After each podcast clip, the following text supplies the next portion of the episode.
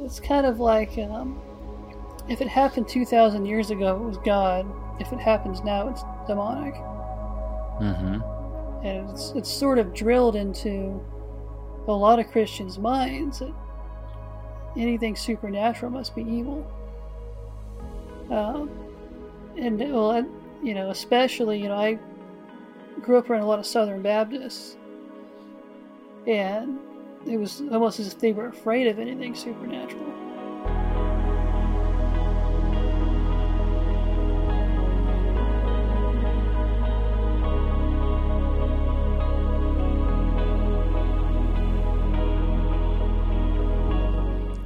Hey, everybody, welcome back to the Brewery Ministries podcast. I am sitting here with Evan Reida. He is a hypnotist a very cool guy. I met him at our brewery group that meets to discuss theology over beer. So I thought we'd get together and we would talk a little bit about some questions, maybe some things we talk about in our brewery discussions.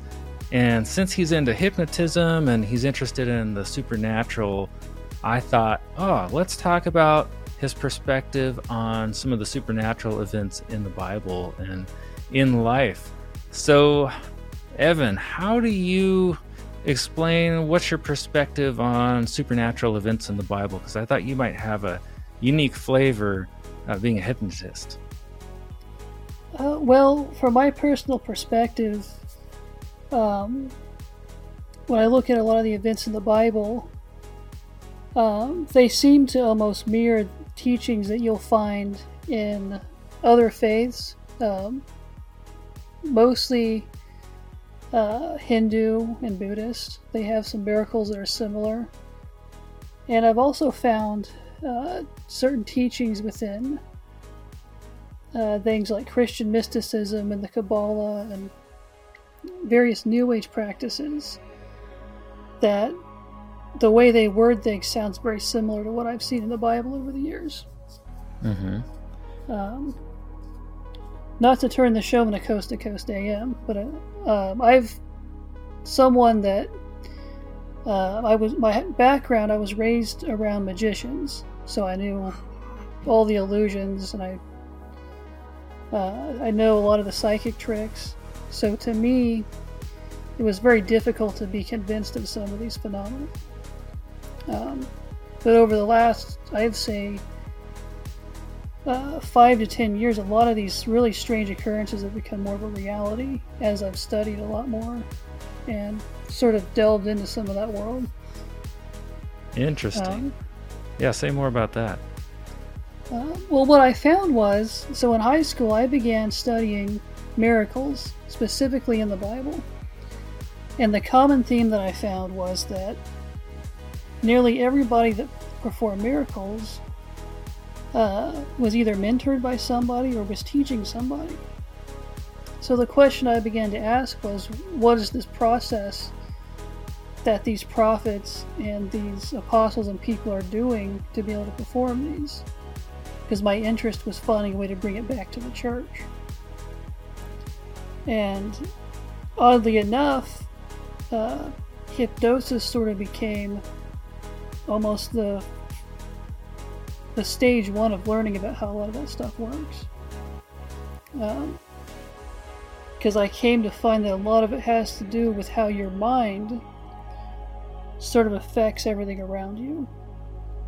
Um, and when you look in scripture, you see uh, a lot of, especially Jesus, but a lot of people discussing the idea of cleansing your mind so that your the, your outward life starts to appear different.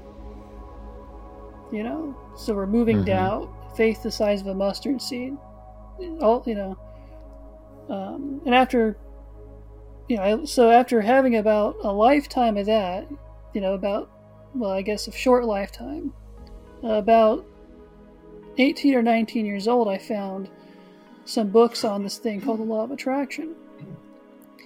And a lot of those early books that were written mirror, either quoted or mirrored a lot of uh, Christ teachings. So I started unpeeling the onion from there. And I guess um, you could say God sort of put me on this journey of rediscovering all these old ideas that I think the early church knew about. Interesting. Yeah, yeah it, that reminds me of like how all these old religions had a flood story. And so if they all also had some kind of miracles or something that almost brings some validity to the subject. And I, I think it's interesting because even in the Bible, you actually see people from other religions performing miracles.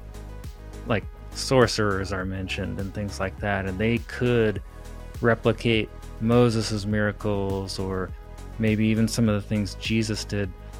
That is interesting to me. Like, what do you think is going on? Where does that come from?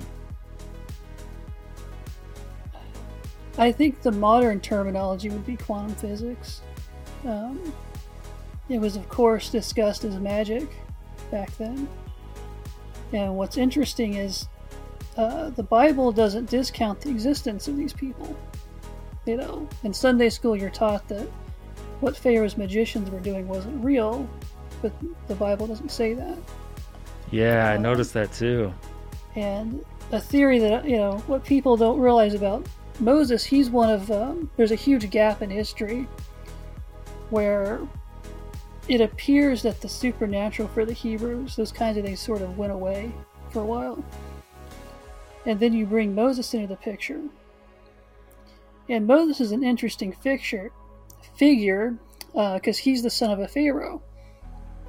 And being the son of a Pharaoh, you would have gone through these Egyptian mystic schools that existed at the time. Um, so, and, and, then of course from Moses you have all these prophets that come later, and he doesn't act all that surprised when he sees a lot of the supernatural things happening around him later in his life. Yeah, yeah, that's a good point. Um, you know, I, you know, I'm not trying to get into heresy, but that's a, a theory that I found very interesting when I just mm-hmm. looked at well, he's he knows what these he knows all their tricks. You know, he's going shot for shot with them in the beginning. Uh, yeah, outclasses them entirely. Yeah, and we can almost see maybe a distinction there, like you mentioned, like you don't want to get into heresy or something. I think what you're talking about is more like gravity, like studying like how gravity works or magnetism, quantum physics. So some people maybe like there's a school of thought where you can learn magic from like evil spirits or something, right? Because that's something that they were doing in ancient times, especially in Egypt. So there's that kind of source for this kind of thing. But then there's also natural laws that maybe we don't totally understand. Is is that kind of the distinction that you're drawing there? Yeah, that's kind of what I'm kind of what I'm getting into is uh, there's just sort of this idea that you know there are universal laws, and with the right kind of knowledge, you're able to sort of use these laws to your advantage. Is kind of uh, that's the going theory if you look into a lot of these different schools of you know black magic and different things and you see the same types of rituals going all the way back to ancient civilizations, even what they're doing now is it's just repeating the same thing. Mm-hmm. And you know, when you look at the uh, the good guys in the Bible, they're still they still appear to be channeling something, but it's this sort of, I guess, you know, this good energy, this you know force that they're able to use in the name of God. They're able to, you know, call down fire and walk on water and. Uh, uh, and we're taught almost to believe that it's spontaneous, that people just start doing this stuff out of the blue. Um, but when you change it to, oh no, people are being taught how to do this, then you can work with okay so god has there's a two different sort of universal forces that we as humans don't quite understand you know but they're out mm-hmm. there and people are using them you know throughout ancient history so there's like good sources or bad sources that could be channeled to do something like that. That's the theory, yeah. Okay. Yeah, I always thought it was interesting because for me, like I've always struggled with the miracles in the Bible. Um, I eventually stopped struggling with them so much when I thought, well, if there's a God that can create matter and do all this other stuff, then okay, so surely he can do miracles or help people to do miracles. But I've always kind of struggled a little bit with them because I just, you know, haven't necessarily seen them. And I think maybe that's common. The hardest part for me was like those guys in the New Testament, they seemed like they knew they could go up to someone and heal them. And that's that's the thing that like I'm like, oh, I don't know that I would ever be able to do that, you know? Yeah. Just wonder how they did it. Yeah. Um, my theory right now was it was similar to uh, what we now call Reiki. Um, because the the practice, uh, the way they describe it, is so similar to what happens in the Bible, where if you practice Reiki, you're not the one healing people. You're just sort of a vessel. So you walk mm-hmm. up to mm-hmm. someone and you get yourself out of the way, and it just moves through you. Um, in the Bible, they mention healing through God. Um, in China, they have something called Qigong healing, and they do the same thing. They step out of the way, they let this divine source move through them and heal people. Um, and I've seen some really crazy things come out of that, those practices. Uh, huh. I've heard some really odd stories. Uh, yeah, when you put it that way, that does, you know, kind of sound like what Peter was doing and things like that because he's channeling God, he's getting out of the way. It's not really Peter doing the healing. That is that is really interesting. So, what kind of things have you seen uh, well, I uh, about a year ago, I actually went through a Reiki training, and I was with a, a very good, had a very good instructor. Um, uh, goes by David Snyder, and I, I was we were in Vegas, and he starts talking about it. He goes, when you do this practice, um, you can do it from a distance. You know, it's non-local basically meaning you could do this with anyone, uh, any any place on the planet is sort of what he's getting at. I'm thinking, well, this is really far fetched. So I decided I'm going to try to break this practice because people were reacting to the process as I was doing it. And I was seeing back pain go away and emotional responses and things. So I decided to take a blind test. And I picked five people I just drew five stick figures on a sheet of paper, and they're walking around the seminar doing their own thing, their own practice, you know, practicing. And so I went and did the process, you know, over the sheet of paper, and I went and interviewed them. All five of them had felt something spontaneous happen to them. So that was when I went from being a total skeptic to starting to believe some of this stuff.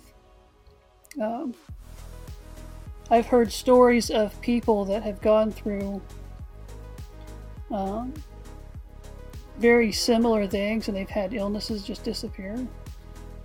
You know, um, I'm not one for quitting your, you know, the treatment that your doctor is giving you. If you want to go to one of these people, you know, but um, I've just, those are just the kind of anecdotal stories that I've been hearing the last couple of years. And it's really started to um, amaze me. Even medical doctors um, have been in some of the classes I've been to, hmm. which is what intrigued me the most. Um, yeah, yeah. So yeah, this is something that like Americans probably struggle with, but it is more common in other countries. And I, I actually came across a paper from a doctor recently. See if I can dig this up sometime, but it was a couple years old and this guy was saying something like the human cells are basically like crystalline or something, and your thought process has an effect on whether or not the cells can regenerate and heal and things like that. So I do know that like your thoughts can have an effect on your own brain on which pathways are growing the amygdala, you know, the anger center, or the love and empathy center. So, whatever you think about has a chemical effect on the brain that actually changes the pathways. So, taking that a step further, it can actually slow down or speed up your own healing process depending on how you've trained your mind, what you're setting your thoughts on. And another doctor, boy, I wish I could remember who this was. He's a neurosurgeon, might be Timothy Jennings. He talked about that, how people who like meditated on scriptures about God's love, their compassion and love center of their brain really grew. And there were other people who like they struggled with anger. Their their amygdala uh, their amygdala was growing, and those two circuits counteract each other. So they were saying, well, you know, you can actually meditate on love and on God's love and scriptures about that and actually heal that part of your brain. I, I always thought that was really interesting. Haven't tried it myself, but I should yeah. because I would like to figure out how to deal with stress better. I'm sure most people would. Yeah. Uh, well, another interesting thing is uh, there was a study that came out, uh, and this is what's the word I'm looking for? It's not causation, it's um, correlation. So, some medical doctors were noticing that certain types of cancers were linked to certain types of uh, negative emotions, like or the people tended to have these emotions more, develop these can- certain cancers. Um, and I, I think le- anger was leukemia, or depression was leukemia, anger was bone cancer. Uh, I don't remember what lung cancer was, but um, that's something that they've been talking about forever in uh, a lot of Chinese medicine is emotional health and how it affects your physical health. Interesting. Um, and you go back, you know, the Bible talks about being able to control your emotions, and mm-hmm. it's um, so I, I it, it's sort of exciting to me to be able to look at the Bible and say, yeah, there's all this biblical truth on actually healing people physically, um, but it's sort of, I guess, hidden between the lines because we've in the modern era where we've become so scientific that something like that is so it's so far outside the realm of what our perceived reality would be that it's hard to you know comprehend that something like that would work. Mm-hmm. Well yeah in that study and that goes along with the timothy jennings study basically there is a natural process underneath that it's just something that we didn't know about there's some relationship between our thoughts and brain chemistry and then the body and its natural process. That's like discovering gravity or quantum physics. Didn't see it before, but it's there. And that's that's really fascinating to me. Yeah, I've, it's blown me away over the years. Uh, the, uh, I've been sort of under this current school of study the past like I'd say eight eight or nine years, and I, I never dreamed that I would discover that hypnosis can uh, increase your recovery rate for things like cancer or ALS or it's you know the things people have come to me and told me uh, that have been at the hip, the different hypnosis events I've been to like have really blown me away. Wow. Um, and as simple as the processes are too that people are doing you know that are causing these big shifts to happen um, does that have something to do with getting the brain into a relaxed state where it can heal or focus on something more than likely yeah um, it would almost have to do with the chemicals you're brain is releasing. Yeah. Um, but I'm, I'm finding more and more truth to a lot of the energetic practices that are uh, that are out there. Mm-hmm. Um, there's too many things that are turning out to be true that shouldn't be. Is kind of how I look at it. Um, um, and I don't entirely believe it. I just see it. So that's kind of how I how I word it with people. Interesting. So you're like a skeptic in the field. Yeah. Like you have a fascination with it, but you're still skeptical. Yeah, it's, it's you know some of it I know how to do, and I still go, this this shouldn't be working. You know. Um, well, it's, you know the the law of attraction is something that shouldn't work because it's a lot of there's a lot of meditation and sort of getting your mind worked into a certain result. And you would think that just having something in your mind wouldn't cause things to sort of manifest outside, you know, outside of yourself. You know, and again, I've had weird stuff with that. Um, my first time with law of attraction, I was uh, I had just paid rent and I was short about twenty five bucks, so I need to buy food for the week. So I I uh, decided, okay, well, I'll, I'll try this meditation thing. I do this meditation. I go to work and I'm walking out the back door at the end of my shift. And I look down and there was uh, five five dollar bills fanned out, just sitting on the sidewalk. You know, and just and that kind of sparked me into trying to figure out like what the you know what the heck was Jesus doing when he was calling forth all this stuff that you know. Mm-hmm. So that that was like looking back, I think that was the seed that got me started. Huh. Was that, That one is interesting. that one little thing? I was like, there's some truth to all this stuff, you know. Uh, Interesting. Yeah. Well, thank you for sharing your perspective on that stuff. I think that's that's cool. That's different. I think it's going to be a new perspective for a lot of people. So that's that's interesting to think about things that way. Thanks for watching. We're going to pause this interview right here and hit subscribe if you enjoyed this. Hit the notification bell. We're going to pick up with part two of our interview with Evan Reida next time. If you really want to know more about Brewery Ministries and what we're doing to help people explore faith in coffee shops, in homes, and in breweries and online, head on over to breweryministries.org and sign up for the email newsletter there. We will see you again soon.